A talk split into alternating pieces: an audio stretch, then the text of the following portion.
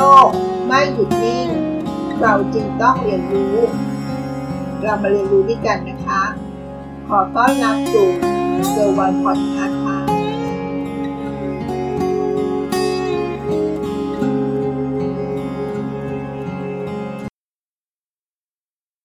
เรื่องราวของการลงทุน ซึ่งเราเคยบอกแล้วนะคะว่า การลงทุนมักจะอยู่คู่กับชีวิตของเราเสมอนะคะ การลงทุน การออม และชีวิตเป็นของคู่กันนะคะ และเส้นทางของการลงทุนที่เราควรจะให้มารู้จักกันก็คือ เรามาทำความรู้จักหุ้นกันนะคะ ว่าเรารู้จักหุ้นนั้นดีแค่ไหน แล้วหุ้นนั้นมีกี่ประเภท แต่ละประเภทนั้นแตกต่างกันอย่างไร เมื่อพูดถึงคำว่าหุ้น ที่ทุกคนกำลังเทรดกันอยู่ แท้ที่จริงแล้ว หุ้นมันคืออะไร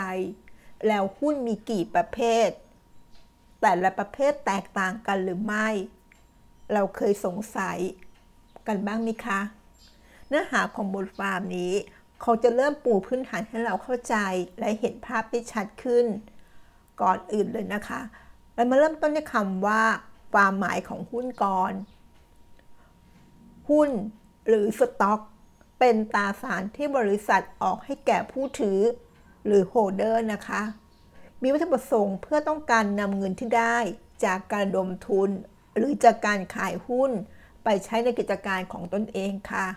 ไม่ว่าจะเป็นการลงทุนเพิ่ม หรือการใช้หนี้ก็ได้นะคะ ขณะที่ผู้ถือตราสาร หรือหุ้นจะมีสถานะเป็นเจ้าของกิจการทันทีเลยนะคะ ซึ่งจะมีส่วนได้ส่วนเสีย หรือมีสิทธิในทรัพย์สินและรายได้ของกิจการนั้น ๆ ด้วยค่ะ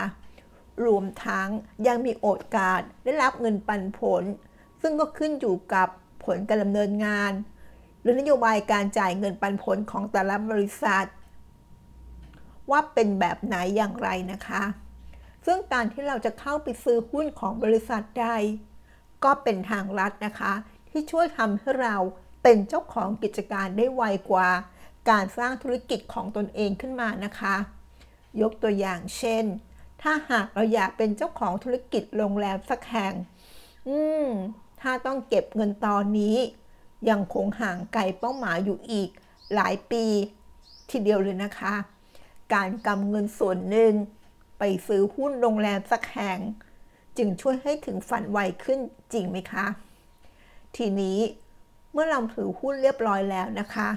ต่อมา ก็มาเรียนรู้คำว่า หุ้นมีกี่ประเภทกันนะคะ หุ้นจะมีอยู่ 2 ประเภทด้วยกันค่ะ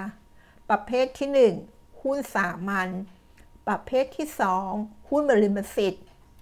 หุ้นสามัญหรือ common stock เป็นตราสารที่ออกโดย บริษัทมหาชนจำกัดนะคะ ที่ต้องการรวมเงินทุนจากประชาชนทั่วไป ผู้ถือหุ้นสามัญซึ่งจะมีสิทธิ ร่วมเป็นเจ้าของบริษัท สิ่งที่ทำให้คิดแบบนั้นได้ เพราะหนึ่งก็คือ จะมีอิทธิฤทธิ์ในการที่ผู้ถือหุ้นดังกล่าว จะมีสิทธินะคะ ในการออกเสียงลงมติในที่ประชุมผู้ถือหุ้น ตามสัดส่วนของหุ้นที่ถือครองอยู่ณขณะนั้น นอกจากนี้แล้วนะคะ ผู้ถือหุ้นยังสามารถมีสิทธิ์ได้รับเงินปันผล เมื่อบริษัทมีผลประกอบการที่มีกำไร และยังสามารถรับกำไรจากส่วนต่างของราคาหุ้นที่เพิ่มขึ้นจากราคาทุนที่เราลงทุนไปด้วยค่ะ ตามการเติบโตของบริษัทนั้น รวมทั้งมีโอกาสจองซื้อหุ้นสามัญออกใหม่กรณีที่บริษัทนั้นมีการเพิ่มทุน หรือมีการจัดสรรมาสำคัญแสดงสิทธิต่างๆ ให้กับผู้ถือหุ้น นี่คือหุ้นประเภทแรกนะคะ หุ้นสามัญหุ้นที่เราเมื่อทำการ ลงทุนแล้ว เราก็เหมือนกับเป็นเจ้าของส่วนหนึ่งนะคะ ประเภทที่ 2 หุ้นบริมสิทธิ์ preferred stock เป็นตราสารที่ผู้ถือมีส่วนร่วมเป็นเจ้าของกิจการ เช่นเดียวกับหุ้นสามัญค่ะ แต่มีข้อแตกต่างนิดนึง คือผู้ถือหุ้นดังกล่าว ไม่มีสิทธิออกเสียง ลงมติใด ๆ ในที่ประชุมผู้ถือหุ้นนะคะไม่ว่าจะเป็นการลงทุน การจ่ายเงินปันผล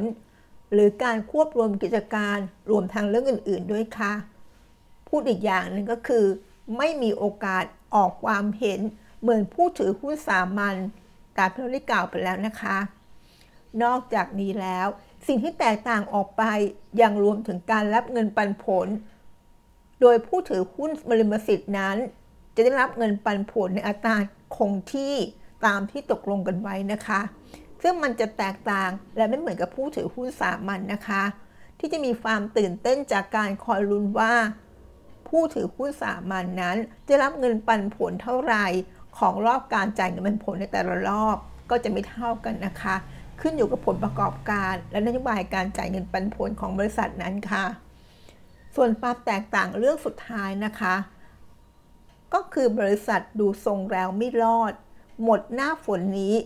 อาจจะต้องแยกย้ายเลิกกิจการกันแน่ๆ ก็อาจต้องเกิดการชำระบัญชี โดยการขายสินทรัพย์ของบริษัทออกไป